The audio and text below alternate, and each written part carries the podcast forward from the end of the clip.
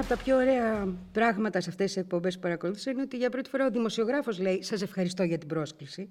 Θέλω να σας ευχαριστήσω λοιπόν για την πρόσκληση. Είναι ιδιαίτερο αυτό. σω και μοναδικό τώρα. Και εμείς σε ευχαριστούμε που είσαι εδώ. Το ένα. Επίσης έπρεπε να δω και τις τρεις εκπομπές και τις χάρηκα. Είναι μια πολύ ωραία προσπάθεια. Αλλά παρακολουθώντας την μου μπήκαν κάποιες απορίες και θέλω να τις λύσουμε. Το μία είναι, σας άκουσα να λέτε. Να μιλάω στον ελληνικό; Στον ελληνικό επιβάλλεται. Σε άκουσα να λες, είμαστε ευρωπαϊστές. Γιατί ευρωπαϊστές και όχι διεθνιστές; Ποια Ευρώπη; Ειδικά στην κατάσταση που είμαστε σήμερα. Που δεν υπάρχει αυτή καν η ιδέα της Ευρώπης των λαών να ζει. Είμαστε ευρωπαϊστές επειδή είμαστε διεθνιστές. Δεν υπάρχει διαλκυστίδα ή είσαι ευρωπαϊστής ή είσαι διεθνιστής. Είτε είσαι εθνικιστής είτε είσαι διεθνιστής. Και ως διεθνιστής που ζει στην Ευρώπη, προσδιορίζεσαι ή, ή ως κάποιος που θεωρεί ότι απαιτείται η επαναθνικοποίηση της πολιτικής ως αποτέλεσμα αυτού του εξαμβλώματος που είναι η Ευρωπαϊκή Ένωση, ή πιστεύει στον εκδημοκρατισμό αυτού του εξαμβλώματος που δεν έχει καμία σχέση με την Ευρώπη των λαών, που λέγεται επισήμως Ευρωπαϊκή Ένωση.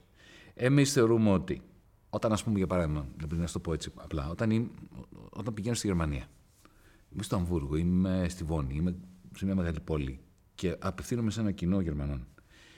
Εάν τους πω εκείνη τη στιγμή ότι δεν είμαι Ευρωπαϊστής, γιατί αυτή η ευρωπη είναι όπως είναι, και τους πω ότι εμείς πιστεύουμε ότι θα πρέπει να βγούμε από την Ευρωπαϊκή Ένωση και να επαναθνικοποιήσουμε την ε, πολιτική μας σκηνή έτσι ώστε να φροντίσουμε το λαό μας. Ξέρετε, θα πάθουν αυτοί οι άνθρωποι εκεί. Κατάθλιψη. Αυτό που οι σύντροφοί μας στη Γερμανία θα νιώσουν είναι ότι είναι μόνοι τους. Πρέπει να τα βγάλουν εκείνοι με το τέρας του γερμανικού καπιταλισμού. Ενώ όταν τους λες, Ελάτε, είμαστε όλοι μαζί, εδώ δεν υπάρχει βορρά-νότο, εδώ υπάρχει ολιγαρχία. Γιατί οι ολιγάρχες οι Γερμανοί με τους ολιγάρχες τους Έλληνες είναι τα τσιμιτσικότσι, είναι μια πάρα πολύ καλή παρέα, όμορφη ατμόσφαιρα που θα έλεγε ο Ηλιόπουλος. Ε, και βάζουν τους εργαζόμενους της Ελλάδας με τους εργαζόμενους της Γερμανίας, οι οποίοι είναι θύματα όλης αυτής της ολιγαρχίας, να συγκρούονται. Από αυτή την άποψη είμαστε ευρωπαϊστές, επειδή είμαστε διεθνιστέ. Θα πω πώς το εκλαμβάνω. Υπάρχει ένα αφήγημα του ανήκομενη στη Δύση, το οποίο έχει ξεκινήσει με τη μεταπολίτευση και το οποίο έρχεται από τα πάνω. Και αυτός ο λαός, το έχει κάνει και τώρα το Παλαιστινιακό, να το νιώθουμε ναι. ακόμα περισσότερο, δεν είναι ένας λαός που ανήκει στη Δύση. Είναι ένας λαός που ανήκει παντού. Ή τουλάχιστον αυτό θα πρέπει να είναι το δώρο του. Σωστά. Με αποτέλεσμα με το ευρωπαϊστές να φαίνεται σαν να αρνούμαστε τους δεσμούς μας με τη Μέση Ανατολή. Αυτή είναι η αίσθηση που λαμβάνω. Δεν είναι σωστή όμως η αίσθηση, γιατί ως ευρωπαϊστές είμαστε αυτοί που σπάμε τον οριανταλισμό. Mm-hmm. Και απόδειξη αυτού είναι ότι το DM25 και το ΜΕΡΑ25 ε, πρωτοστατούμε αυτή τη στιγμή στην ελληνική πολιτική σκηνή υπέρ των Παλαιστινίων, υπέρ του μποϊκοτάζ του Ισραήλ, και να, να σου δώσω και μια άλλη διάσταση που είμαι σίγουρος ότι την ξέρει, δεν ξέρω αν την γνωρίζουν οι τηλεθεατές μας, οι θεατές μας, οι ακροατές μας. Ω DM25 ως Ευρωπαϊστές πρωτοστατήσαμε στη δημιουργία της προοδευτικής διεθνούς. Mm-hmm. Αυτό είναι πολύ σημαντικό γιατί αυτή τη στιγμή η προοδευτική διεθνής κλείνει ένα χρόνο ουσιαστικής λειτουργίας. Μεγαλώνει συνεχώς με συντρόφους από την Ιγυρία, από την Ινδία, από το Βαγκλαντέ, από τη Λατινική Αμερική. Ε, τώρα κλείνουμε ένα χρόνο, την, ε, το αύριο, το Σάββατο, σε σχέση με το σήμερα που μιλάμε. Η Προοδευτική Διεθνής θα έχει την πρώτη της επέτειο από τότε που ξεκίνησε η λειτουργία. Θα έχουμε μια διαδικτυακή εκδήλωση. Το Συμβούλιο ε, διευρύνεται. Έχουμε νέους συντρόφους από όλο τον κόσμο. Και εκεί μέσα είμαστε ως διεθνιστές Ευρωπαϊστές που λέμε και. ουσιαστικά τι κάνουμε. Δείχνουμε μια άλλη όψη του τι σημαίνει να είσαι ευρωπαϊστής πάει κόντρα στον ευρωπαϊκό υπεριαλισμό. Αυτά έχουν, έχουν πολύ μεγάλη σημασία γιατί αν εμείς πούμε ότι δεν είμαστε ευρωπαϊστές, τότε ξαφνικά η Ευρώπη παραδίδεται στον ευρωπαϊκό καπιταλισμό και στον ευρωπαϊκό υπεριαλισμό. Μα ήδη την ελέγχει έτσι κι αλλιώς. Μα ελέγχει τα πάντα. Δηλαδή δεν κατάλαβα. Η Ινδία τι είναι. Η Ινδία είναι μια χώρα ε, με ένα κύριο Μόντι στην Πρωθυπουργία. Φασίστα. Έτσι. Όλες οι χώρες μας είναι ε, κάτι μεταξύ φασισμού και ολιγοπολίου είναι όλοι αυτοί που αγαπάει ο κύριος Μητσοτάκης. Έχει μια αδυναμία στα καθάρματα αυτού του κόσμου. να το πω με δικά μου λόγια. Δηλαδή, Σίση, Μόντι κτλ. Αισθάνεται κοντά. Νετανιάχου.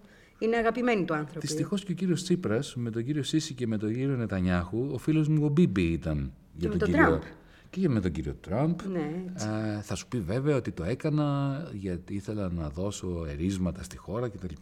Η δική μας άποψη ως ΜΕΡΑ25, DM25, προοδευτική διεθνής, δεν, έχουμε, δεν κερδίζουμε ερίσματα.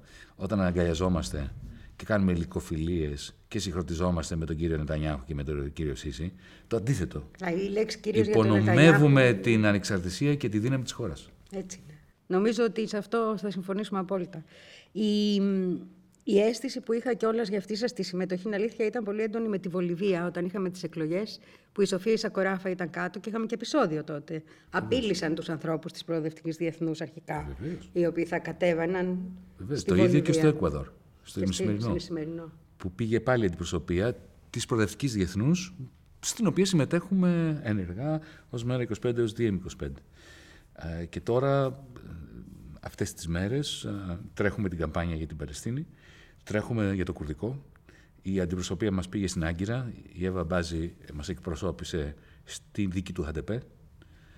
Είμαστε απολύτως δικτυωμένοι με τα προοδευτικά κινήματα, ως Έλληνες, ως Ευρωπαίοι, ως διεθνιστές, ως άνθρωποι, ως άτομα, ως πολιτικοί, ως τα πάντα. Με ενδιαφέρει λίγο παραπάνω αυτό το κομμάτι και ελπίζω να το δικαιολογεί και ο κόσμος, γιατί διεθνή κάνω εδώ και 28 χρόνια. Και αισθανόμουν, ειδικά με, όταν άρχισαν τα μνημόνια, ότι αυτός ο λαός, ο οποίος πάντα είχε ένα ενδιαφέρον για το τι συμβαίνει στον κόσμο, αισθανόταν πολύ κοντά με τη Λατινική Αμερική, με την Παλαιστίνη κτλ. Ξαφνικά στράφηκε προς τα μέσα. Είναι σαν να αρνηθήκαμε αυτή τη. γιατί έχουμε τα δικά μας προβλήματα, ας πούμε. Και ότι αυτοί οι οποίοι θα μας βγάζαν από τα προβλήματά μας, χωριστήκαμε πια στα δυο, ήταν είτε αυτοί που μας ξεπούλησαν ουσιαστικά, είτε αυτοί που τους προδίδουμε ως κυβερνήσεις, να το πω. Στεκόμαστε σε ένα πολύ περίεργο δρόμο. Και είσαστε από τα λίγα κόμματα, θα βάλω και το κουκουέ μέσα, που έχουν αυτή την εξωστρέφεια, που βλέπουν τι γίνεται πιο έξω. Έχει σημασία του να είσαι διεθνιστής. Αυτό που όμω που λες, ναι. αν το σκεφτείς, από τότε που χρεοκοπήσαμε ως κράτος το 2010 και παραμένουμε χρεοκοπημένοι, η, η, η πλευρά, η αντιμνημονιακή, η πλευρά που πήγε κοντά στην ολιγαρχία. Διασυνδέθηκε ακόμα πιο δυνατά με την Λατινική Αμερική. Παράδειγμα, ένα από τα διδάγματα που πήραμε από τη διαδικασία ε, αναδιάρθρωσης του χρέους, κουρέματος του χρέους στην Αργεντινή, στην, ε, στον Ισημερινό, στο Εκουαδόρο από τον Κορέα, ε, ήταν πόσο σημασία έχει να μην συνεχίσει να παίρνεις πιστοτικές κάρτες από το Δούνο του, από την Ευρωπαϊκή Κεντρική Τράπεζα, από τη μαφία της Τρόικας για να προσποιήσει ότι αποπληρώνεις. Αυτή την εμπειρία της Λατινικής Αμερικής τη λάβουμε πάρα πολύ σοβαρά υπόψη μας και μπορεί να διαφωνήσαμε και μεταξύ μας. Για να σου θυμίσω ότι είναι όλη την ιστορία με το, με, το λογιστικό έλεγχο, ναι, ναι. που εμένα δεν μου πήγαινε για δικούς μου λόγους. Αλλά και αυτό ήταν πολύ σημαντικό. Και ο λογιστικός έλεγχος αυτός ξεκινάει από την, από την Λατινική Αμερική αυτό.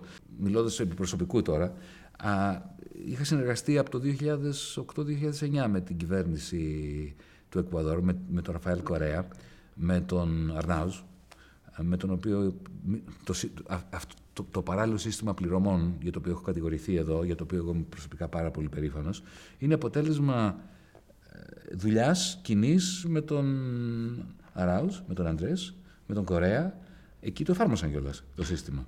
Οπότε, από τη μία μεριά, η ολιγαρχία μας εδώ ε, έγινε απολύτως δέσμια της Τρόικας, του, της συνένεσης της Ουάσιγκτον που λέγανε κάποτε, έτσι, του νεοφιλελεύθερου, ε, όχι είναι νεοφιλελεύθερη, απλά έτσι λένε ότι είναι, έτσι παρουσιάζεται ότι είναι, ότι είναι σατραπίσκι είναι, αυτού του κατεστημένου που στόχο είχε τη μεταφορά των ζημιών του χρηματοπιστωτικού συστήματος το 2008 στους ώμους των πιο φτωχών. Η δική μας ολιγαρχία έγινε ένα με αυτούς και εμείς γίναμε ένα με τους συντρόφους από τη Λατινική Αμερική αλλά και από αλλού. Ακόμα και με τη Νότια Κορέα, για παράδειγμα. Είναι ένα παράδειγμα το οποίο δίναμε τότε. Ότι κοίταξε να δεις το 1998 οι τράπεζες της Νότιας Κορέας κατέρευσαν.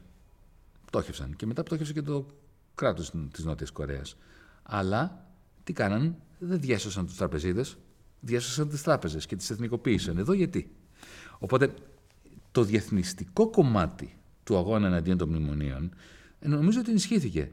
Εκεί που κατέρευσε πλήρως είναι το βράδυ του δημοψηφίσματος, όταν, όταν ο συνασπισμός ριζοσπαστικής αριστεράς είπε ότι η λύση είναι τα μνημόνια.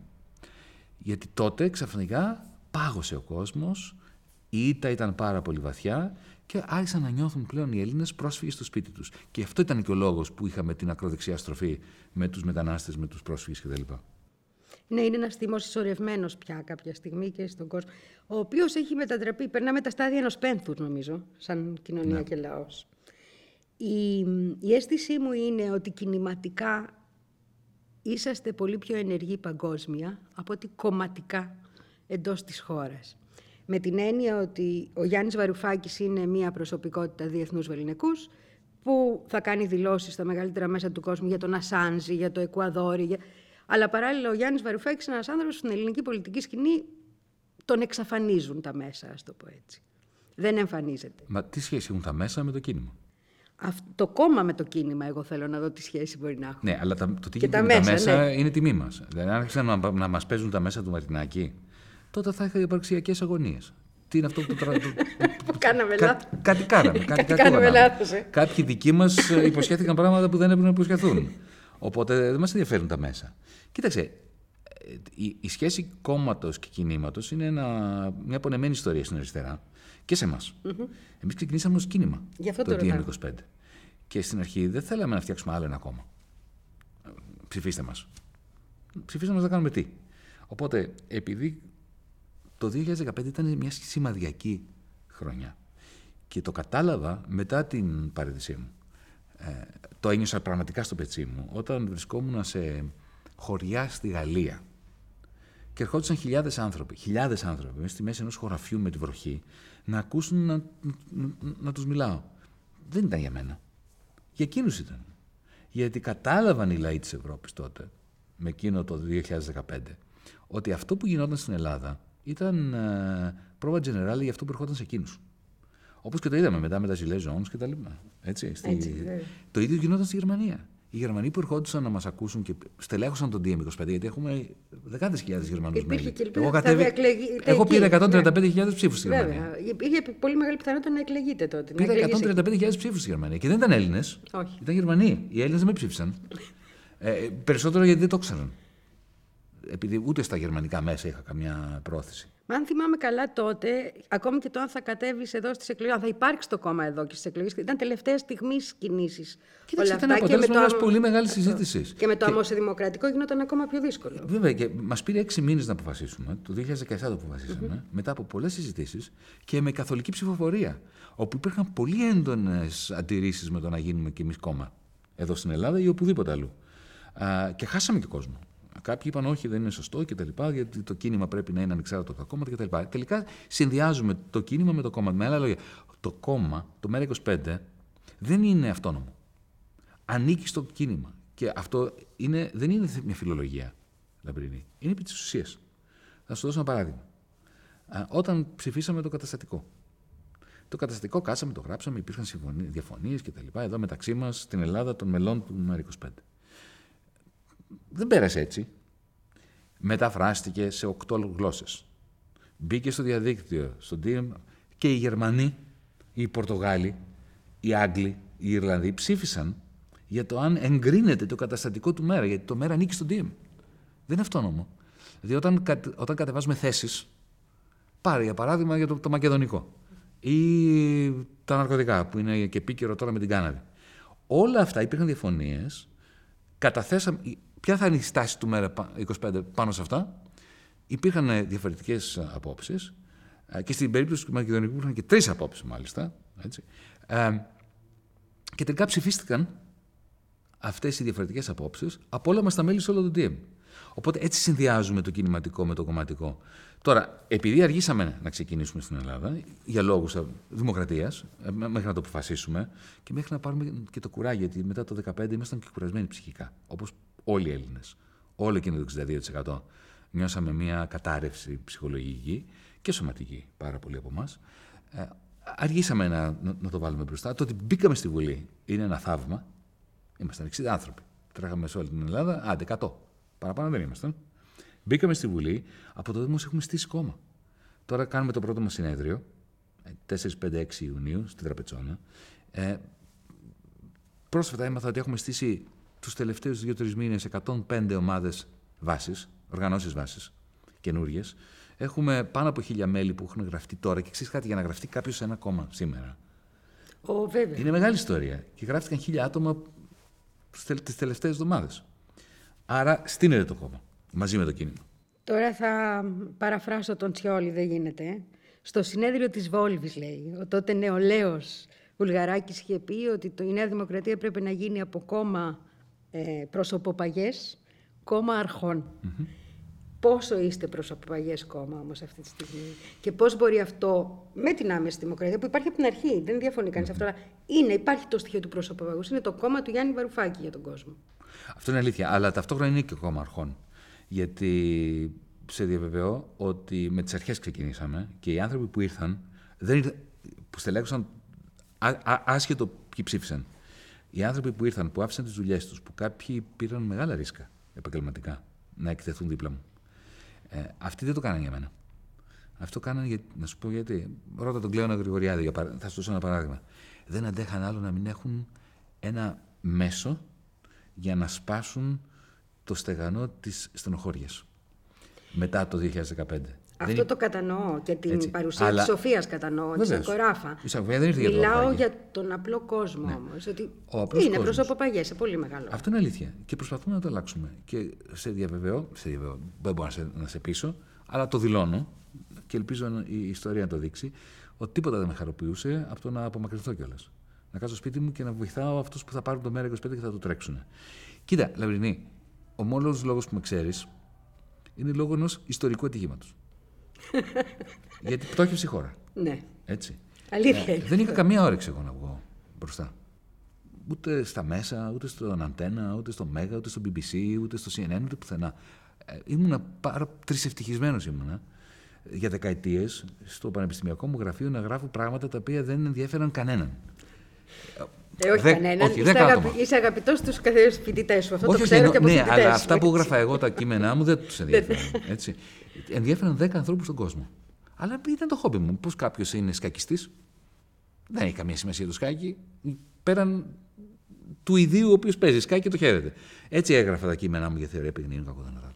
Αλλά όταν συνειδητοποίησα ότι ζούμε ένα νέο 1929, από τις αρχές της δεκαετίας του 2000, άρχισα να, να ασχολούμαι με μακροοικονομική, να γράφω κτλ.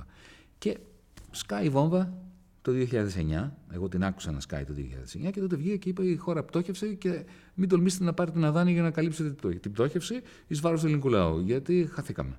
Όσο. Και ξεκινάει λοιπόν αυτή η ιστορία και γίνεται και το 2015 και χωρίς να το ήθελα αποκτώ ένα πολιτικό κεφάλαιο. Θέλω, δεν θέλω. Λοιπόν, τι το κάνω αυτό το πολιτικό; Λοιπόν, θα, μια χαρά θα ήμουν να κάτσω σπίτι μου, να συνεχίσω να γράφω τα κείμενά μου, τα βιβλία μου κτλ. Έκρινα ότι έπρεπε αυτό να, να το δώσω στους άλλους οι οποίοι, να, σε όλους αυτούς εδώ που τρέχουν με το, με το ΜΕΡΑ25, ε, να το πάρουν, να το κάνουν δικό τους, να τρέξουν. Είναι προσωποπαγιές, με στεναχωρεί αυτό, δεν το κρύβω, αλλά είναι ταυτόχρονα και κόμμα αρχών και ελπίζω κάποια στιγμή να βγουν τα νέα παιδιά από μέσα, τα οποία θα το πάρουν. Ακόμα καλύτερα θα ήθελα να μην χρειάζεται να υπάρχει το ΜΕΡΑ25. Ο- τα- και- Να είναι το κινηματικό μόνο. ε, ναι. Ακόμα Θυμάμαι καλύτερα να αυτή μην την- υπάρχει ούτε το κινηματικό. να ζούμε σε μια όμορφη κοινωνία που να μην φτάσουμε. χρειάζεται το κίνημα. Θα φτάσει. το έχει ευχηθεί και εμεί οι φίλοι, μην γίνουμε έτσι. Και εμείς Αχ, λίγο αυτά, να- κοίταξε, αυτά είναι κενά που, στο- στον πολιτισμό μου που, που, δεν- που τα Πάντα τη αναδεικνύεις. ρωτάνε Δεν το τι ξέρετε έχει εύχεστε. πει. Τη ρωτάνε τι Ναι. εύχεστε. Και λέει να ζήσουμε όλοι σε έναν υπέροχο κόσμο. Να έχει ειρήνη η ανθρωπότης. Λες και αυτό θα γίνει έτσι κάποια μέρα. αυτό γίνεται από τα κάτω πάντα, έτσι δεν είναι. Αλλά ε, το θυμάμαι, θυμάμαι εκείνη την περίοδο, την περίοδο των πλατιών και τα λοιπά, γιατί δούλευα σαν φίξερ και θυμάμαι ξένους δημοσιογράφους να έρχονται και να ζητάνε το βαρουφάκι. Δηλαδή είχαμε ήδη, ξαφνικά ένα όνομα έμπαινε στην καθημερινότητά μας, με απίστευτη ταχύτητα. Ναι. Και εκτοξεύτηκε αυτό το όνομα. Δηλαδή το έμαθε όλη η Ελλάδα, να το πω απλά, και παράλληλα έγινε και ένα σύμβολο ότι υπάρχει άλλη λύση. Πόσο μεγαλύτερη, ακο- με τα βιβλία. Το βιβλίο ήταν κατά την προσωπική μου άποψη, το είχα γράψει και τότε και δεν σε γνώριζα τότε, εξαιρετικό. Σημαντικότατο πολιτικά, ένα κεφάλαιο ιστορικό και για τον τόπο και για την Ευρώπη ολόκληρη και για τον κόσμο ολόκληρο. Αλλά πόσο αυτό το πράγμα δεν είχε πειρασμούς για σένα μέσα. Δηλαδή όταν ξαφνικά γίνεσαι υπουργός, το να πας ως υπουργός χωρίς φρουρά είναι υπέροχο. Αλλά παράλληλα έχει και ένα σωρό πειρασμούς. Το να πας με φρουρά, το να πας... Δηλαδή, γιατί κατηγορήθηκες, να το φέρω εκεί που θέλω, για την καλλιοζωία σου, Αλλά αυτή η καλοζωία δεν ειδώθηκε και σαν κάτι το οποίο σε έκανε καθαρό. Αυτό με ενδιαφέρει λίγο να σχολιάσουμε. Να είσαι σίγουρη ότι αν είχα απογράψει μνημόνιο, θα με είχαν αναδείξει ως έναν πάρα πολύ σημαντικό άνθρωπο, ο οποίος είναι και απλός και δεν χρειάζεται φρουρές. Το ότι δεν υπέγραφα, έτσι, τους έμπαινες, δεν μπορούσαν να το πιστέψουν, ότι υπήρχε ένας υπουργός οικονομικών στην Ευρωζώνη που πήγαινε στο Eurogroup και λέγει όχι. Δεν το άντεχαν αυτό. Ήταν κάτι, τι να σου πω, είναι σαν να πας ας πούμε στο παλάτι του Μπάκιγχαμ με σορτσάκι και, και, και, και, και, και σανδάλια. Δεν δε, γίνεται, δεν γίνεται αυτό το πράγμα. Ε, δεν θα το ανεχτούν, θα σε πάνω σε πετάξουν έξω. Και στη συγκεκριμένη περίπτωση χρειαζόταν μια δολοφονία χαρακτήρα. Ε, να είσαι σίγουρη ότι θα είχα, όλα αυτά τα οποία παρουσίαζαν ως αρνητικά, ως αρνητικά θα γινόταν όλα θετικά. Και το ήξερα αυτό. Συν ότι ήξερα ότι ούτε η οικονομική μου σκέψη, όσο καλή ή κακή να ήταν, δεν, δεν έπαιζαν ρόλο αυτό. Έπρεπε να φύγει από τη μέση ένας υπουργός που πήγαινε στο Eurogroup και έλεγε όχι. Και έλεγε: Εγώ από εδώ θα μου κόψετε το χέρι, δεν υπογράφω. Αυτό ήταν, ήταν το πρόβλημά τους. Συν το ότι το άλλο που τους ενοχλούσε, ιδίως εδώ στην Ελλάδα, γιατί η λούμπεν ολιγαρχία εδώ δεν μπορούσε να το ανεχτεί αυτό. Ξέρανε ότι όταν μιλούσα με τον Ντράγκι, με την Λαγκάρντ, με τον, με τον Σόιμπλε, εκείνοι και κεκλεισμένων των θυρών συμφωνούσαν μαζί μου. Γιατί ήταν λογικά πράγματα αυτά. Δηλαδή, όταν ο Σόιμπλε μου είπε ότι στη θέση του δεν το υπέγραφα, όταν τον ρώτησε επισταμένος και το έγραψε και στο βιβλίο, και δεν βγήκε κανένας να το αρνηθεί. Αυτό όμως δεν το άντεχε ένας, μην πω τώρα ονόματα, προηγούμενων υπουργών οικονομικών, ο οποίος πήγαινε και κατέβαζε το κεφάλι και παρακαλούσε. Και, εδώ μπορούμε να έρθουμε στη σύγχρονη ελληνική πολιτική κατευθείαν. Το κατέβαζε το κεφάλι και παρακαλούσε και υπάκουε. Ναι. Είναι λες και η χώρα αυτή τη στιγμή, και θα ξαναπάω στο διεθνές κομμάτι, δεν έχει εξωτερική πολιτική. Προφανώς και δεν έχει εξωτερική πολιτική. Καλά, βέβαια ούτε η Ευρώπη έχει εξωτερική πολιτική. Ακόμα χειρότερα. Ναι. Η Ευρώπη ακολουθεί. Καλά, αυτό φάνηκε και με τη συμφωνία για το Ιράν, όπου η Ευρώπη ήταν οι εγγυητές και είδαμε τι έγινε με αυτό το λαό, τον έρμο, ας πούμε, ακόμη και σε καιρό. Εδώ δεν ήταν πολύ ωραίο πώ ο Τραμπ εξευτέλισε τη Μέρκελ. Πλήρως. Η Μέρκελ την ήθελε τη συμφωνία με το Ιράν. Και τι έγινε μετά; Είναι πολύ απλό. Αυτό. Ο Τραμπ της λέει: Νο πασαράν, δεν θα περάσει αυτή η συμφωνία. Έτσι. Ε, η Μέρκελ αντιστέκεται και βγάζει μία ανακοίνωση ότι οι γερμανικές εταιρείες θα συνεχίσουν το, τις εμπορικές συναλλαγές με το Ιράν. Βγάζει αμέσως μία ανακοίνωση το, το State Department ότι όποια γερμανική εταιρεία συνεχίσει να έχει σχέσεις εμπορικές με το Ιράν εκπίπτει του συστήματος πληρωμών που σχετίζεται με τη Fed. Την ίδια στιγμή όλες οι γερμανικές εταιρείες βγάζουν ανακοίνωση ότι κόβουν τις εμπορικές τους συναλλαγέ. Και έμεινε η Μέρκελ ξεκρέμαστη. Έτσι είναι. Έχουν τις κυρώσεις σαν όπλο και σκοτώνουν λαούς ολόκληρους. Δεν είναι οι κυρώσεις τόσο πολύ. Είναι το, το σύστημα πληρωμών. Ε, όλο το παγκόσμιο σύστημα πληρωμών βασίζεται στο για δολάριο. Για τη Μέρκελ, εννοώ για το Ιράν, για τη Βενεζουέλα, για άλλες χώρες. Τις κυρώσεις τη ανέφερε. Ναι. Όχι, θέλω να πω ότι δεν είναι μόνο οι κυρώσεις. Είναι και το δολάριο. Ε, ε, ε, είναι το, ούτε το νόμισμα αυτό καθ' αυτό. Είναι το σύστημα πληρωμών. Το να σου το πω διαφορετικά. Η Mastercard, η Visa, ε, το διεθνέ, αυτό που κάνει, μπαίνει και μεταφέρει χρήματα από τον άλλο λογαριασμό στον άλλον. Αυτό καταραίει αν η Fed σου, σου κλείσει το σύστημα. Δηλαδή η Fed μπορεί να κλείσει το σύστημα σε όλη την Ευρωζώνη. Το SWIFT, το λεγομενο που είναι και ευρωπαϊκό, δεν μπορεί να λειτουργήσει αν δεν έχει το και τη Ουάσιγκτον. Πού βρίσκεται λοιπόν η Ευρώπη έτσι και γιατί συνεχίζει έτσι; Και πού μπορεί να πάει έτσι; Δηλαδή γιατί οι, οι διαλυτικές τάσεις, ειδικά με την πανδημία, έχουν εμφανιστεί. Δεν είμαστε μόνο μόνοι μας πια. Ναι. Στο «Παιδιά κάτι γίνεται λάθος», εκεί που ήμασταν ο πιο φιλοευρωπαϊστής λαός, να το θυμίσουμε και αυτό, πριν το 2009. Αλλά έχουμε τους Ιταλούς, έχουμε τους Ισπανούς, έχουμε δεκάδες, οι Ιρλανδοί, δεκάδες χώρες να λένε τι γίνεται, πού πάμε. Ακόμη και οι Ιρλανδοί που έχουν το πρόβλημα που έχουν και θέλουν Ευρώπη, βλέπουν όλο το υπόλοιπο χάος να ανοίγεται. Κοίταξε, καταρχάς θα θέλω να κάνω μια μικρή διευκρίνηση ε, που έχει σχέση με την πρώτη ερώτηση που μου έκανες. Η Ευρώπη δεν είναι ο Ντάιζερμπλουμ, ο Σόιμπλε ή Λαγκάρντ. Όταν λέμε θέλουμε Ευρώπη, δεν θέλουμε αυτούς. Ε, εγώ θυμάμαι από μικρό παιδί, φαντάζομαι και εσύ, ήμασταν στους δρόμους, στην πλατεία Συντάγματος και πετάγαμε γιαούρτια στο Υπουργείο Οικονομικών ε, και κάποιοι και πετάγανε και άλλα πράγματα. Ναι. Έτσι.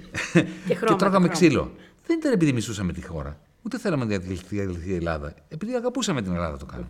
Έτσι, οπότε, Γιατί μου λένε κάποιοι, μα πώς εξηγείς το γεγονός ότι στο ευρωβαρόμετρο και τα λοιπά η Ελλάδα ή η Ιταλία δηλώνει η πλειοψηφία ότι είναι υπέρ του ευρώ, υπέρ της Ευρωπαϊκής Ένωσης, αλλά ταυτόχρονα αντιστέκονται στις Βρυξέλλες.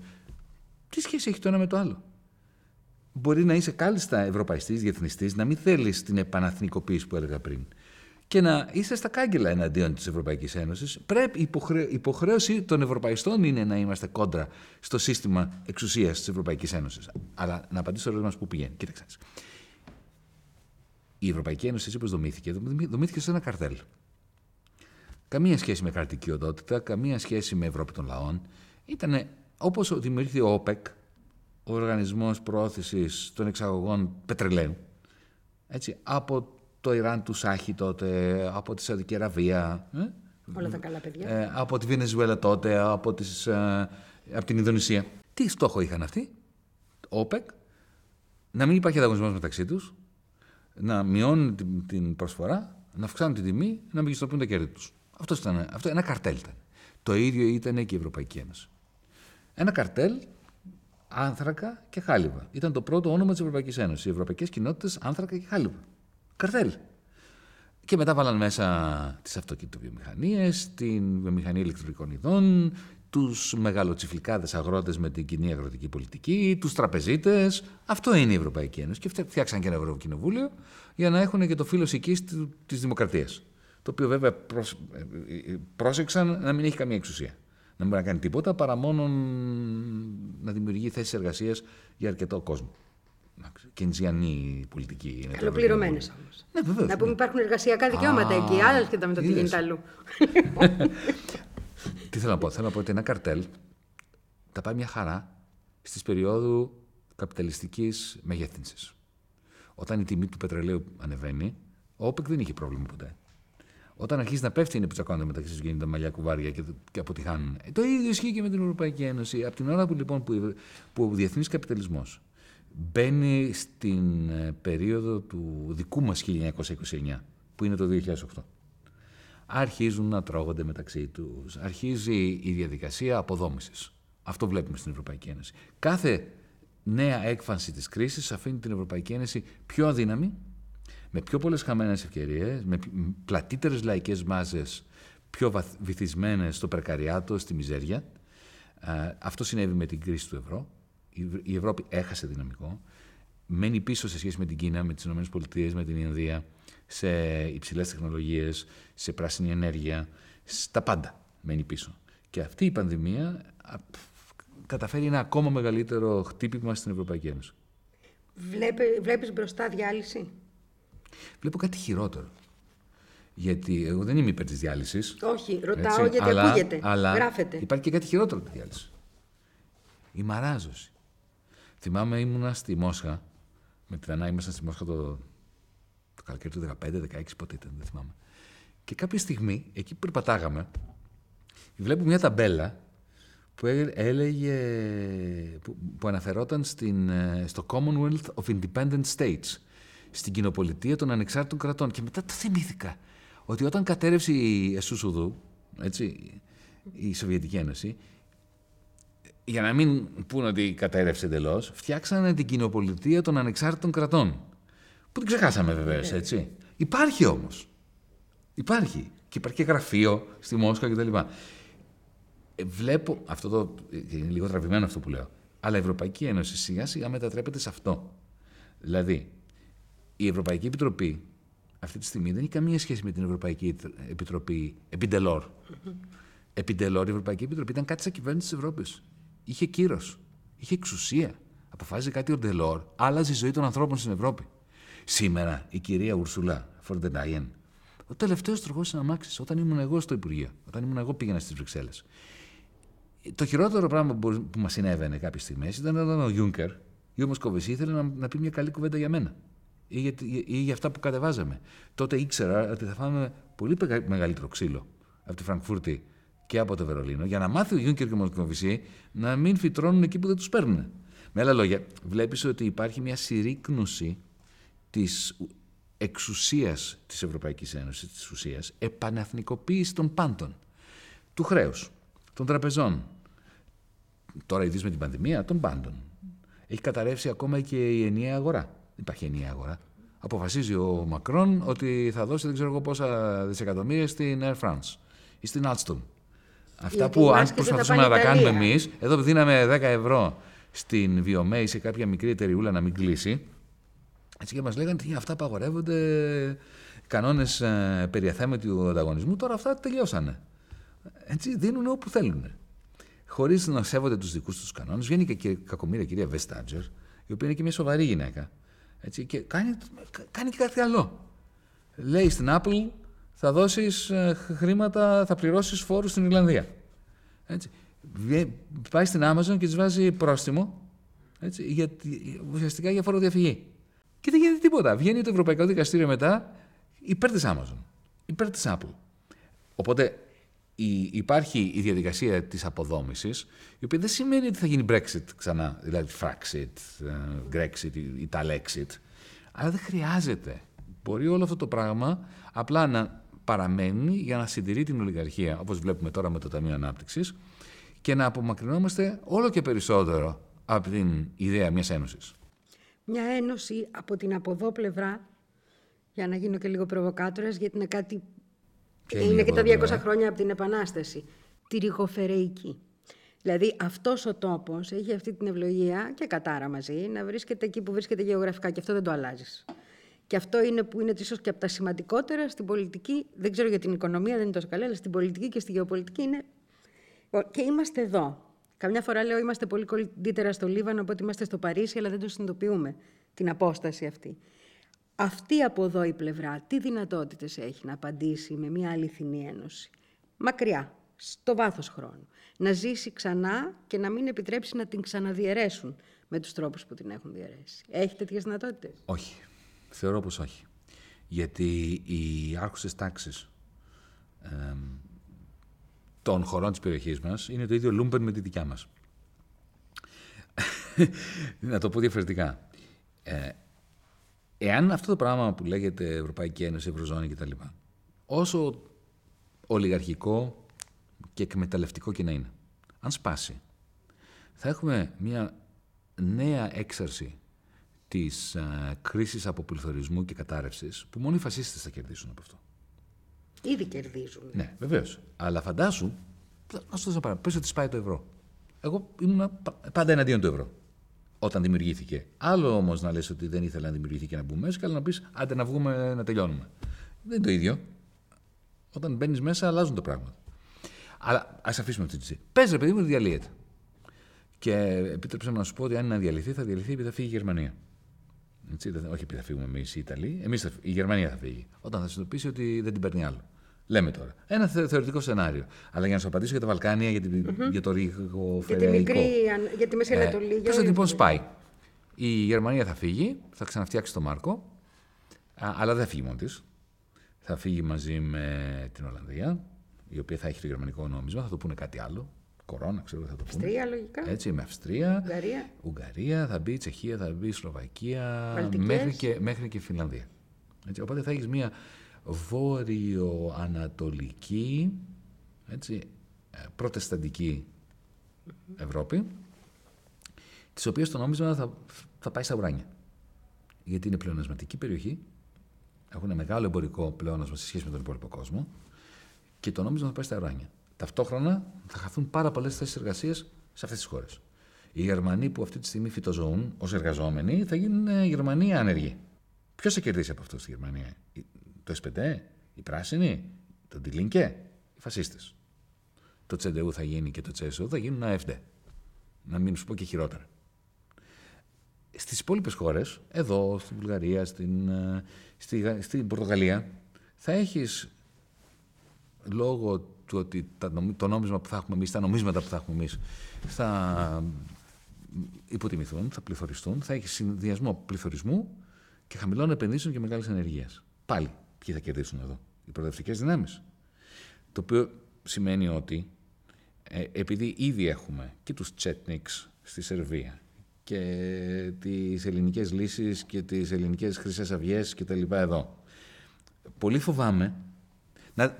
Ξανάρχομαι στο πρώτο ερώτημα. Θα, θα μπω εδώ. Θα ο λόγος για τον οποίο εγώ πιστεύω. Θα διακόψω. Και, το DM. Ναι, ναι, αλλά να δηλώσω ναι. την πρόταση. Ο λόγος, επειδή, ο λόγος που το DM πασχίζει για ένα κίνημα που δένει τους εργαζόμενους του Βορρά, της Γερμανίας, με τους εργαζόμενους του Νότου, σε ένα διεθνιστικό μέτωπο, είναι γιατί αυτή είναι η καλύτερη εξασφάλιση εναντίον μιας δυστοπικής νεοφασιστικής εξέλιξης σε ευρωπαϊκό επίπεδο. Για μένα το μεγαλύτερο κακό στην αριστερά δεν το, έχει κάνει, δεν το έχουν κάνει ούτε η Τσέτνιξ, ούτε...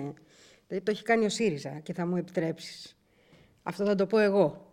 Λοιπόν, γιατί δεν ξέρω αν Δηλαδή, αυτή η αίσθηση του ότι γινόμασταν μια ισχυρή αριστερή Ευρώπη, οι άνθρωποι που το βράδυ εκείνο του πραξικοπήματος, όπως το χαρακτήριζαν, από παντού, σύντροφοι από την Ισπανία, από την Πορτογαλία, ήταν όλοι δίπλα μας. Ο, ο Ταρί Καλή άνοιγε σαμπάνια στην εκπομπή του, δεν ξέρω να το θυμάσαι, και μετά γίνεται η κολοτούμπα, έτσι με το 62% και ο άνθρωπος βγαίνει και λέει παιδιά συγγνώμη. Αυτό το πλήγμα που δώσαμε τότε στην πλήγμα παγκόσμια αριστερά είναι πολύ σημαντικότερο. Και είναι κακό γιατί η κανονικότητα που ήρθε μετά είναι αυτή που βλέπουμε. Είναι ο εκφασισμός της κάθε κοινωνίας. Σωστά. Έτσι δεν είναι; Σωστά. Αλλά η λύση δεν θα έρθει μέσα από μια περιφερειακή ένωση εναλλακτική της Ευρωπαϊκής Ένωσης. Πρέπει να είναι εναλλακτική η ένωση. Αλλά πρέπει να έχει μέσα και τους βόρειους. Γιατί διαφορετικά η, να το πω διαφορετικά, εάν, μου λένε διάφοροι, δεν για, γιατί η Ιταλία, η Ελλάδα, η Ισπανία δεν φτιάχνουν μια δική σας ένωση; Και τους είστε καλά, βρε. Υπάρχουν χειρότεροι από τους ολιγάρχες τους Ιταλούς, από τους Ισπανούς, από τους Έλληνες. Εγώ προτιμώ ένα ολιγάρχη Γερμανό. Είναι πιο πολιτισμένος άνθρωπος από το δικό μας εδώ. Να μην πω ονόματα, δεν θα αναφέρω τον κύριο Λάτσι, ας πούμε, για παράδειγμα. Έτσι. Α, α τον ανέφερε. Ναι, κατά λάθος. Κατά λάθος, ξέφυγε. Ναι. Από τον Περδένιο Γιάννη. Προτιμώ τον Γερμανό αντίστοιχο. Πραγματικά είναι πιο πολιτισμένος και πιο μετρημένος από τον Έλληνα, από τον Ισπανό, από τον Ιταλό. Έτσι. Το θέμα δεν είναι να φτιάξουμε μια διαφορετική ένωση διαφορετικών ολιγαρχιών. Έτσι. Αν μπορούμε οι λαοί, οι προοδευτικοί άνθρωποι διαφορετικών χωρών να ενωθούμε, πρέπει να βάλουμε μέσα και τους λαούς της Ευρώπης. Της Βόρειας Ευρώπης. Όχι, όχι μόνο της Βουλγαρίας και της Πορτογαλίας. Νομίζω και για αυτό ήταν και η ερώτησή μου. Τώρα μπορεί να φταίει και το γεγονός των Αποστολών και ότι ένας άνθρωπος κάνει διεθνή και σε λίγο παράλληλο σύμπαν. Με βάζω εκεί. Αλλά η αίσθηση μου πάντα στα Βαλκάνια, στη Μέση Ανατολή και στη Βόρεια Αφρική σε έναν βαθμό, όπως και στην, σε όλη τη Μεσόγειο, ας το πω είναι ότι εδώ είμαστε ένα πράγμα. Είναι πολύ πιο κοντινό και εύκολο να συνεννοηθούμε. Είναι πολύ κοντινό και εύκολο να δεθεί κάτι ας το πω έτσι. Ε, και γιατί έχουμε επίσης μία βαθιά ε, αίσθηση ότι η εξουσία είναι κάτι κακό, κάτι που θα μας κάνει κακό. Ενώ στα βόρεια η εξουσία είναι κάτι αποδεκτό και θεμητό. Στο λαό μιλάω, στην αίσθηση τη λαϊκή. Εμείς εδώ κάτω είμαστε λίγο πιο αντεξουσιαστές από παράδοση, να το πω έτσι. Ναι, αυτό είναι αλήθεια. Απ' την άλλη μεριά όμως, επειδή κοίταξε, εγώ δεν μπορώ να ξεφύγω από τον μαρξισμό μου, εάν δεν έχουμε και τα εργοστάσια του, της Βόρειας Ευρώπης, να βρεθούμε να συνοηθούμε να κάνουμε τι. Χρειάζεται να έχεις και τα μέσα παραγωγής. Δηλαδή, καλές οι σχέσεις παραγωγής, καλές οι, οι, καλά τα συναισθήματα της, ε, της αλληλοκατανόησης των μεσογειακών, αλλά εάν έχεις μια διεθνή κατάρρευση οικονομική που θα έρθει με το σπάσιμο της Ευρωπαϊκής Ένωσης, αν απλά γίνει αυτό Όμως που λέμε. η Ευρωπαϊκή Ένωση κατέστρεψε την ελληνική παραγωγή. Ναι. Σε πάρα πολύ μεγάλο βαθμό. Η Ευρωπαϊκή Ένωση ήρθε και μας κατέστρεψε την παραγωγή. Σωστά. Γι' αυτό χρειάζεται μια ανασυγκρότηση οικονομικό-κοινωνική, η οποία όμως να είναι πανευρωπαϊκή. Γιατί, να το πω διαφορετικά, δεν μπορούμε να χτίσουμε το σοσιαλισμό στην Ελλάδα, στην Ιταλία και στο Λίβανο, όταν η, ο, ο καπιταλισμός που για μένα έχει μετεξελιχθεί σε κάτι που ονομάζω τεχνοφεουδαρχία, καταραίει παγκοσμίως, αυτό θα μας φέρει σε ένα νέο πόλεμο. Από τον οποίο δεν θα προκύψουν καλά πράγματα ούτε μεταξύ Ελλάδας, Ιταλίας, Λιβάνου και Αιγύπτου μετά την ε, επανάσταση εναντίον του Σίση που δεν ξέρουμε αν θα γίνει. Οι λαοί ξέρουν, έχουν τους τρόπους τους. Και σε αυτό το μέρος του κόσμου, νομίζω, πάντα μας παίρνει λίγο παραπάνω. Μπορεί και 500 χρόνια. Αλλά στο τέλος εξεγειρώμεθα. Δεν συμφωνείς ότι αν είναι να δουλέψουμε διεθνιστικά, πρέπει να δουλέψουμε διεθνιστικά. Ναι, Γιατί να περιοριστούμε στα Βαλκάνια και, και στον όχι, Νότο; Όχι, όχι. Αισθάνομαι να Γιατί το να αφήσουμε τους συντρόφους μας στη Γερμανία μόνους τους; Όχι, φυσικά και να μην τους αφήσουμε μόνους τους. Αλλά οι σύντροφοι μας στη Γερμανία θα είναι πάντα λιγότεροι, ας το πω έτσι. σε ένα σύστημα το οποίο είναι σύστημα ιδιώτευσης, με την έννοια την αρχαιοελληνική ανθρώπων οι οποίοι ζουν μόνοι και η κοινωνικοποίησή τους δεν είναι πολιτική. Το δεν νομίζω ότι ισχύει πια. Η ιδιώτευση στη χώρα μας είναι τεράστια πια, σπάει κόκαλα. Η μοναξιά, όπως λέγανε οι αρχηγοί, θυμάσαι παλιά, σύντροφοι, πέραν του υπερελισμού υπάρχει και η μοναξιά. Τώρα πρέπει να το η μοναξιά θριαμβεύει. Ακόμα και στον Νότο πια. Ακόμα και στην Ιταλία. Ακόμα και στη Σικελία. Δεν είναι τόσο απλά τα πράγματα. Και θεωρώ ότι ένας διεθνισμός ο οποίος λέει μέχρι εδώ και όχι πιο πάνω γιατί οι άλλοι είναι πιο ψυχροί και πιο μόνοι τους και πιο σουηδοί, ε, δεν, δεν είναι διεθνισμός. Να το πω για τους Γερμανούς, όπως πολύ ωραία μας το είπε ο Γιώργος Οβότης πρόσφατα σε μια εκπομπή. Είχε πάει στην κηδεία του Μπάντερ μαζί με τον... Ε... Αχ, θα το θυμηθώ. Λοιπόν, τέλος πάντων. Και κάποια στιγμή είδε μια γυναίκα που έκλαιγε συνέχεια, την πλησίασε, τη ρώτησε ποια είναι και ήταν η μητέρα του. Και είπε ότι ήξερα ότι το παιδί μου θα γίνει αυτό που έγινε.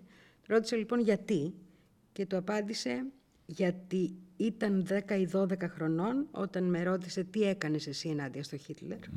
Είπα παιδί μου τίποτα, τι να κάνω. Ο πατέρας σου πολεμούσε στο ρωσικό, στο μέτωπο το ανατολικό και εγώ ήμουνα στο σπίτι. Και μου είπε έπρεπε να πεθάνεις αγωνιζόμενη εναντίον του.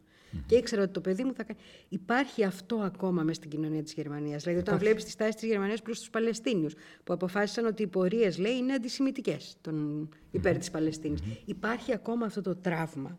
Και αυτό το τραύμα είναι βαθύ και πολλές φορές η προσπάθειά τους να δικαιολογηθούν οδηγείς ευκολότερα στην ιδιώτευση ή ακόμα χειρότερα στον εκφασισμό. Αυτό είναι περίπου που με. Κοίταξε, εγώ θεωρώ ότι ο εκφασισμός έχει τις ίδιες δυνατότητες σε όλες τις χώρες. Μην ξεχνάμε ότι είμαστε η χώρα που, όπου παρήχθη η Χρυσή Αυγή. Έτσι. Ε, το περίμενες εσύ, εγώ δεν το, δεν το περίμενα. Εγώ το, δεν το περίμενα από το 2009. Δεν το περίμενα. Όταν έχει. Καλά, ήταν ένα κόμμα του 0,4, έτσι. Και, και έγινε 15. Είχες ένα ΣΥΡΙΖΑ του 2,9 που έγινε. Ναι, αλλά δεν περίμενα τον εκφασισμό αυτόν. Ένα κομμάτι θα έφευγε από τη δεξιά ε, γύρισε πίσω, έτσι δεν είναι. Σαφώς. Θα από τη δεξιά. Αλλά θεωρώ, θεωρώ ότι ο εκφασισμός βρίσκεται παντού. Ε, το αυγό του φιδιού είναι έτοιμο ανά πάσα στιγμή να εκολαφθεί σε όλα τα μήκη και τα πλάτη της φυλίου.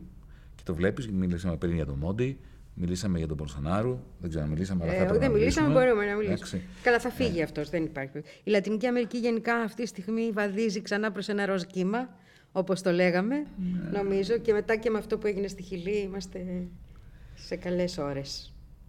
Μακάρι. Γιατί αυτή... Ε, γιατί νομίζω ότι οι εξελίξεις στο διεθνή καπιταλισμό από μόνες τους δεν θα φέρουν την ε, προοδευτική νίκη, την νίκη των προοδευτικών, από μόνες τους. Θεωρώ ότι πάμε για νέες περιπέτειες αποπληθωριστικές, υφεσιακές και όλα αυτά εκτρέφουν το φίδια. Τα φίδια. Και στη Λατινική Αμερική. Εντάξει, τώρα είναι στη φάση που γυρίζει. Νομίζω. νομίζω. Βλέπω Είδες τι έγινε στο Εκουαδόρ; Ναι, αλλά από την άλλη μεριά βλέπεις χώρες σαν το Περού, που ποτέ δεν ήταν χώρες της πρώτης γραμμής, ή την Κολομβία που τη λένε το Ισραήλ της Λατινικής Αμερικής, έτσι. Που ξαφνικά έχεις ξεσηκωμό. Η ελπίδα είναι πάντα εκεί. Ναι, Απλά δεν υπάρχει εγγύηση. Έτσι, ο κόσμος γυρίζει προς το λεωπίτη, έτσι δεν είναι. Θέλει δουλειά πολύ και θέλει και αίμα και θέλει και αγώνα Σωστά. και δεν, δεν έχεις άλλο τρόπο. Σωστά. Η, το μέλλον του Μέρα 25. Το ένα που μου είπες είναι ότι θα ήθελες να μείνεις εσύ εκεί και να κυλάει μόνο του και να προχωράει. Όμως μέσα σε αυτή την πολυπραγμοσύνη που υποχρεωτικά έχει, στη γρήγορη του ανάπτυξη, έπρεπε μέσα σε πολύ μικρό χρονικό διάστημα να κάνει τα πάντα. Ναι. Στη πολύ γρήγορη οργάνωση, με τα κενά και τα προβλήματα που μπορεί να έχει αυτό. Πού βλέπεις να είναι; Βλέπεις να καλύπτει το κενό, να το πω έτσι, της προοδευτικής αριστερής φωνής στον τόπο που λείπει πέρα από τα στεγανά των προηγούμενων κομματικών σχηματισμών βλέπεις πού, το, πού θες να πάει μάλλον και που βλέπεις. Κοίταξε, θα σου πω κάτι το οποίο θα ακουστεί τραβηγμένο. Πρέπει να κερδίσουμε τις εκλογές. Γιατί αλλιώς δεν υπάρχει λόγος να υπάρχουμε. Δεν, σου, δεν κάνω πρόβλεψη ότι θα κερδίσουμε τις mm. εκλογές, αλλά ποιος πρέπει να είναι ο στόχος μας. Όταν έχεις κόμμα και ζητάς ψήφο, αυτό ήταν και το μεγάλο ερώτημα τότε που από κίνημα αποφασίσαμε να γίνουμε κόμμα. Γιατί είναι μια μεγάλη απόφαση να φτιάξεις κόμμα. Γιατί όταν φτιάχνεις κόμμα, λες ψηφίστε με να, να κυβερνήσω. Να κυβερνήσω εκ μέρους σας ή να κυβερνήσετε εσείς να σας δώσω ε, τα, τα εργαλεία της εξουσίας. Τη εξουσία, τη ψεύτο-εξουσία, τη κυβέρνησης. Δεν είναι το ίδιο πράγμα. Ε, Αλλιώς δεν κατεβαίνεις. Γιατί δεν σε ψηφίσει ο άλλος. Μόνο και μόνο για να εκφράσει μία δυσφορία με το υπάρχον σύστημα. Οπότε είναι πολύ μεγάλη ιστορία αυτή. Ε, Εμείς πρέπει. Δεν ξέρω αν το έχεις δει, αλλά αν ανεξάρτητα από την ποιότητα της δουλειάς που κάνουμε, δεν λέμε μόνο όχι. Λέμε πάρα πολύ συχνά όχι σε αυτά που φέρνει η κυβέρνηση, σε αυτά που φέρνει ο ΣΥΡΙΖΑ. Σχεδόν πάντα. Αλλά δεν αρκούμαστε στο όχι. Δεν αρκούμαστε να εξηγούμε γιατί λέμε όχι. Καταθέτουμε προτάσεις νόμου. Είμαστε λίγο μικρο, μικρομέγαλος κόμμα. Επίτηδες.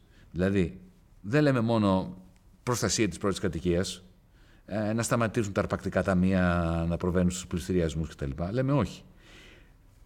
Όχι σε αυτά, αλλά ναι σε αυτό. Και το συγκεκριμένο είναι 100 σελίδες πρόταση νόμου, που βέβαια δεν έχουν δυνατότητα με τους 9 βουλευτές ούτε καν να την καταθέσουμε ως πρόταση νόμου. Αλλά δεν έχει σημασία. Πρέπει να απαντήσουμε στο ερώτημα αν ήσασταν εσείς κυβέρνηση, τι θα κάνατε; Και καταθέτουμε ολόκληρο νομοσχέδιο. Αν ήμασταν κυβέρνηση, θα νομοθετούσαμε αυτό. Κρίνετέ μας. Κοιτάξτε το και πείτε μας που διαφωνείτε. Μην μιλάτε γενικά. Ο Βαρβάκης έκλεισε τις τράπεζες ή φοράει κάμισα που δεν μου αρέσουν. Ωραία. Καλώς. Εδώ, στο διατάφτα. Πείτε μας. Στο ΣΥΡΙΖΑ λέω. Στη Βουλή και εγώ εκεί οι υπόλοιποι ε, συνοδοιπόροι στη, στην Ολομέλεια της Βουλής. Τους λέμε, είναι δυνατόν να προστατεύσετε την πρώτη κατοικία αν δεν σταματήσει η πώληση των κόκκινων δανείων στα αρπακτικά ταμεία που τα αγοράζουν για να βγάλουν στο σφυρί την πρώτη κατοικία; Δεν γίνεται και τα δύο. Πείτε μας, θα καταργήσετε τον Ηρακλή. Αυτή την αγορά των κόκκινων δανείων που και αυτοί τη δρομολόγησαν με, το, με τις ηλεκτρονικές πλατφόρμες κτλ. Οπότε, από τη μία μεριά κάνουμε σοβαρή αντιπολίτευση, έτσι, αναδεικνύοντας τι σημαίνει το να είσαι μη υποκριτής, να μην είσαι υποκριτής. Λες, προστασία της πρώτης κατοικίας, άρα αυτό. Εσύ δεν θες αυτό, οκ, okay, μην το θέλεις. Δεν είμαστε εμείς που έχουμε το μονοπόλιο της αλήθειας. Πες μας τι θα βάλεις στη θέση του. Δεν απαντάνε. Οπότε, το πρώτο επίτευγμα του ΜΕΡΑ25, νομίζω το έχουμε καταφέρει αυτό, είναι για όποιον ενδιαφέρεται να δει τι σημαίνει η αντίσταση στο κατεστημένο όσο αφορά τις θεσμικές αλλαγές που πρέπει να γίνουν. Αν θέλεις να αντισταθείς στους πληστηριασμού, να ποιο είναι το θεσμικό πλαίσιο που πρέπει να φέρεις. Αυτό είναι το πρώτο στάδιο. Και το δεύτερο είναι, θα, σου θα χρησιμοποιήσω μία αλληγορία από το, από το surfing. Γιατί κάποτε όταν ήμουν μικρότερος και ζούσα στην Αυστραλία, έπιανα κύματα. Λοιπόν, το κύμα δεν μπορείς να του πεις πότε θα έρθει. Δεν περιμένεις να έρθει το σωστό κύμα και να το πιάσεις σωστά. Έτσι πρέπει να κάνει και ένα κόμμα μικρό σαν το ΜΕΡΑ25. Το κύμα θα έρθει. Οι καπιταλιστικές κρίσεις δημιουργούν αυτά τα κύματα, όπως ήρθε το κύμα του 2010, το 11-12 μετά, που ένα κόμμα του 3 έγινε κόμμα του 40.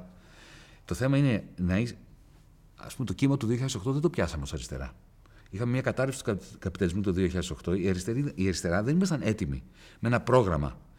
Τι θα κάναμε αντί για τη διάσωση των τραπεζιτών εμείς; Τι θα κάναμε για τη δημιουργία μιας, αν θέλεις, σοσιαλιστικής δομής παραγωγής, η οποία να ξεπερνάει μάλιστα και το πρόβλημα της κλιματικής αλλαγής; Δεν είχαμε τέτοιο. Πηγαίναμε στο, διεθνές, στο social forum, ας πούμε, έτσι, στο World Social Forum και μιλάγαμε ο καθένας για το μακρύ του και το κοντό του. Πρόγραμμα δεν είχαμε. Εμείς ως DM25 πανευρωπαϊκά προσπαθήσαμε να φτιάξουμε αυτό το πρόγραμμα. Είναι η Πράσινη Νέα Συμφωνία για την Ευρώπη. Ω ΜΕΡΑ25 κατεβάζουμε θέσεις για να είμαστε έτοιμοι όταν θα έρθει το κύμα να το πιάσουμε. Όχι για πάρτι μας, γιατί εμάς δεν μας ενδιαφέρουν οι καριέρες και το έχουμε αποδείξει αυτό έτσι. Δεν μας ενδιαφέρει. Δεν νομίζω ότι χρειάζεται. Το έχουμε αποδείξει. Να το καν. Αλλά για να, για, να, για, για να μπορεί το νέο κύμα να μην πάει χαμένο. Θα κάνω και δύο προσωπικές ερωτήσεις, γιατί θα κλείσουμε σε λίγο μάλλον. Η μία είναι, σαν παρατήρηση από τους ακροατές και τους αναγνώστες μας, έχεις ένα πάρα πολύ μεγάλο κοινό στα νέα παιδιά που ζουν το brain drain. Πώς το δικαιολογείς εσύ, Γιατί μου κάνει πάρα πολύ μεγάλη εντύπωση το πόσα παιδιά από τα νιάτα μας που έχουν φυγεί έξω, πολύ αξιόλογα παιδιά, και αισθάνονται ότι ο Βαρουφάκης είναι η έκφρασή τους. Το δικαιολογείς κάπως. Γιατί εσύ ήσουν, α το πω έτσι, στη γενιά εκείνη που ήταν περηφάνεια μας το ότι έφευγε και αποδείκνυες στον ξένο ακαδημαϊκό χώρο ότι μπορεί να σταθεί. Εδώ τώρα έχουμε μια γενιά που φεύγει γιατί πρέπει να επιβιώσει. Είναι διαφορετικό και ταυτίζεται μαζί σου. Χαίρομαι που το ακούω αυτό που το λες. Δεν, δεν, δεν, δεν το, δεν το ήξερα. Ξέρω ότι. Ε, κοίταξε, αν πας στην Αγγλία, θα καταλάβεις ότι εκεί, ας πούμε, ακόμα και οι δεξιοί Ε, παίρνουν σοβαρά αυτά που λέω. Είτε είναι για την Ευρωπαϊκή Ένωση, είτε είναι για το blockchain, είτε είναι για ζητήματα που αφορούν ομόλογα, χρέος, αναδιαρθρώσεις κτλ. Ε, Καλός ή κακός, δεν έχει καμία σημασία.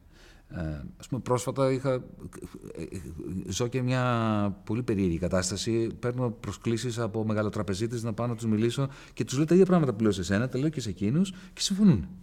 Ε, οπότε τα παιδιά τα οποία ζουν εκεί το βλέπουν αυτό. Νομίζω ότι αυτό είναι ένας λόγος. Ο άλλος λόγος είναι ότι δεν είναι, ο Αλέξης Τσίπρας είχε πει κάτι πάρα πολύ σωστό για μένα. Ότι είχε πει, είχε πει αν θυμάμαι καλά την έκφρασή του, και ελπίζω να μην ε, την παραποιώ, είχε πει είναι καλός οικονομολόγος, αλλά δεν είναι καλός πολιτικός. Και αυτό είναι αλήθεια. Και με τιμάει πάρα πολύ. Δεν είμαι καλός πολιτικός. Λέω πράγματα τα οποία έχουν πολιτικό κόστος άπειρο. Α πούμε, σήμερα στη Βουλή μίλησα για την πλήρη αποποινικοποίηση όχι μόνο της κάναβης, αλλά όλων των ουσιών. Πάρε ένα τεράστιο κόστος πολιτικό στην ελληνική κοινωνία, έτσι. Ε, αλλά δεν μας ενδιαφέρει στο ΜΕΡΑ25. Εμείς θα πούμε αυτά που πιστεύουμε και θα πιστεύουμε αυτά που λέμε. Και ό,τι γίνει. Και ας πάμε στο 0%. Νομίζω ότι τα παιδιά του Brain Drain αυτό το εκτιμούν. Το ότι ακούνε μια ειλικρινή φωνή για τον τόπο. Άσε που την ακούνε κιόλας. Mm. Γιατί στο εξωτερικό ακούγεται η φωνή μας. Ναι. Εδώ δεν ακούγεται. Αυτό είναι αλήθεια. Μου έχει κάνει πάρα πολύ εντύπωση. Πραγματικά είναι πολύ υψηλότερα τα ποσοστά, ας το πούμε, από αυτά που εκλογικά είδαμε σε σχέση με. Το βλέπω με, τα παιδιά, με τους αναγνώστες και τους ε, ακροατές του πρέσβη. Και το δεύτερο είναι ο αγαπημένος μας Τζούλιαν Assange. Είναι ένα θέμα που θέλω να το αναφέρουμε και θέλω να το αναφέρουμε γιατί ξέρω ότι και εσύ νοιάζεσαι και εμείς νοιαζόμαστε και έχεις και προσωπική επαφή μαζί του. Και είναι ένα θέμα που ίσως πρέπει να συνεχίζουμε να το θυμίζουμε και να το αναφέρουμε γιατί ξεχνιέται κάθε ναι. φορά. Ναι. Είχες κάποια επαφή πρόσφατα, είχες κάποια... Πριν πέντε μέρες. Με πήρε τηλέφωνο και επειδή ξέρεις, με παίρνει από, της από κερματοδέκτες της φυλακής, ε, δεν μου βγαίνει το τηλέφωνο. Και συνήθως Φαίνεται έχω αναπτύξει όμως μια έκτη έκθεση. Γιατί συνήθως δεν το απαντάω το τηλέφωνο μου, γιατί ξέρεις, χτυπάει διάφορα κτλ. Και, και, και το, το σηκώνω, φαίνεται όταν, όταν με παίρνει. Ε, και επειδή ξέρω ότι σε λίγα λεπτά θα το κλείσουν, παρά το γεγονός ότι έχει δικαίωμα μία μισής ώρας τη βδομάδα, δεν το δίνουν. Ε, με το που μου λέει Julian here, του λέω, πες μου, ούτε τι κάνεις, ούτε πώς είσαι, γιατί χάνεις χρόνο έτσι. Πες μου τι θες να πούμε. Και την περασμένη φορά, για παράδειγμα, ήθελε να μιλήσουμε. Κάτσε εδώ να το σκεφτώ, γιατί ήταν και περίπλοκο. Ήθελε να μιλήσουμε για τον τρόπο με τον οποίο αν υπήρχε μία αναδιάθρωση της ασφαλιστικής αγοράς, το insurance industry, της αγοράς των ασφαλιών, έτσι ώστε να μπορεί μια ασφαλιστική εταιρεία να ασφαλίζει περιουσίες απέναντι στον πόλεμο. Γιατί ξέρεις, όταν ο πόλεμος θεωρείται act of, war, of God, ε, θέληση Θεού και δεν, η ασφάλιση δεν πληρώνει. Τέλος πάντων, προσπαθούσε να παλέψει με τον, ε, μέσα στο μυαλό του μια ιδέα για το πώς μπορούσε ένα κομμάτι του χρηματοπιστωτικού συστήματος, ιδιαίτερα των ασφαλιών, να αναδιαμορφωθεί με έναν τρόπο έτσι ώστε οι καπιταλιστές να έχουν ένομο συμφέρον να μην γίνεται πόλεμος. Και είναι ξεκάθαρο γιατί το έλεγε αυτό. Προσπαθεί να κρατήσει το μυαλό του ζωντανό. Και ήθελε μια συζήτηση μαζί μου. Του το κλείσανε, μετά με ξαναπήρε. Δεύτερη φορά. Μετά το κλείσανε, με ξανά με ξαναπήρε. Με άγχος και οι δυο μας κτλ. Μόνο και μόνο για, για να κρατήσει τη σκέψη του κοφτερή. Δεν, ε; ε, βέβαια. Και έκασα μετά, του γράψα ένα κείμενο, του το έστειλα, δεν ξέρω αν θα το δώσουν. Ε; Γιατί κάποια από τα γράμματα μου τα παίρνει, κάποια από τα γράμματα μου δεν, δεν τα παίρνει. Δεν ήταν αντατρεπτικά γράμματα, ήταν, ήταν ουσιαστικά χρηματοπιστωτικά σκέψεις. Έτσι. Αλλά βλέπεις ένα. Αλλά αυτό που θέλω να πω να είναι το εξής. Ε, έχω κουραστεί πια με εμάς που καθόμαστε και τον υπερασπιζόμαστε. Τελείωσε αυτή η ιστορία. Τώρα πρέπει να βγαίνουμε δυναμικά έξω. Πρέπει να κοιτάμε στα μάτια τους δίμιους του Τζούλιαν, τους ανθρώπους που προσπαθούν επισταμένως να τον σκοτώσουν και να τους απευθυνόμαστε ως δολοφόνους. Ούτε με το ΣΥΣ και με το ΣΑΣ και δικονομικά και νομικά επιχειρήματα. Δεν υπάρχουν νομικά επιχειρήματα. Εδώ γίνεται ένα έγκλημα. Προσπαθούν οι δολοφόνοι να σκοτώσουν τον Τζούλιαν. Και πρέπει εμείς να τους δικάζουμε σε καθημερινή βάση. Να ευχαριστήσω πάρα πολύ να πω ότι πέρασα πάρα πολύ καλά και δεν κατάλαβα και το χρόνο. Έτσι πρέπει να είμαστε πάνω από τη μια ώρα. και όταν τελειώσει ο κύκλος όλων των δημοσιογράφων, εγώ ξανάρχομαι ευχαρίστως. Θα είμαστε μαζί.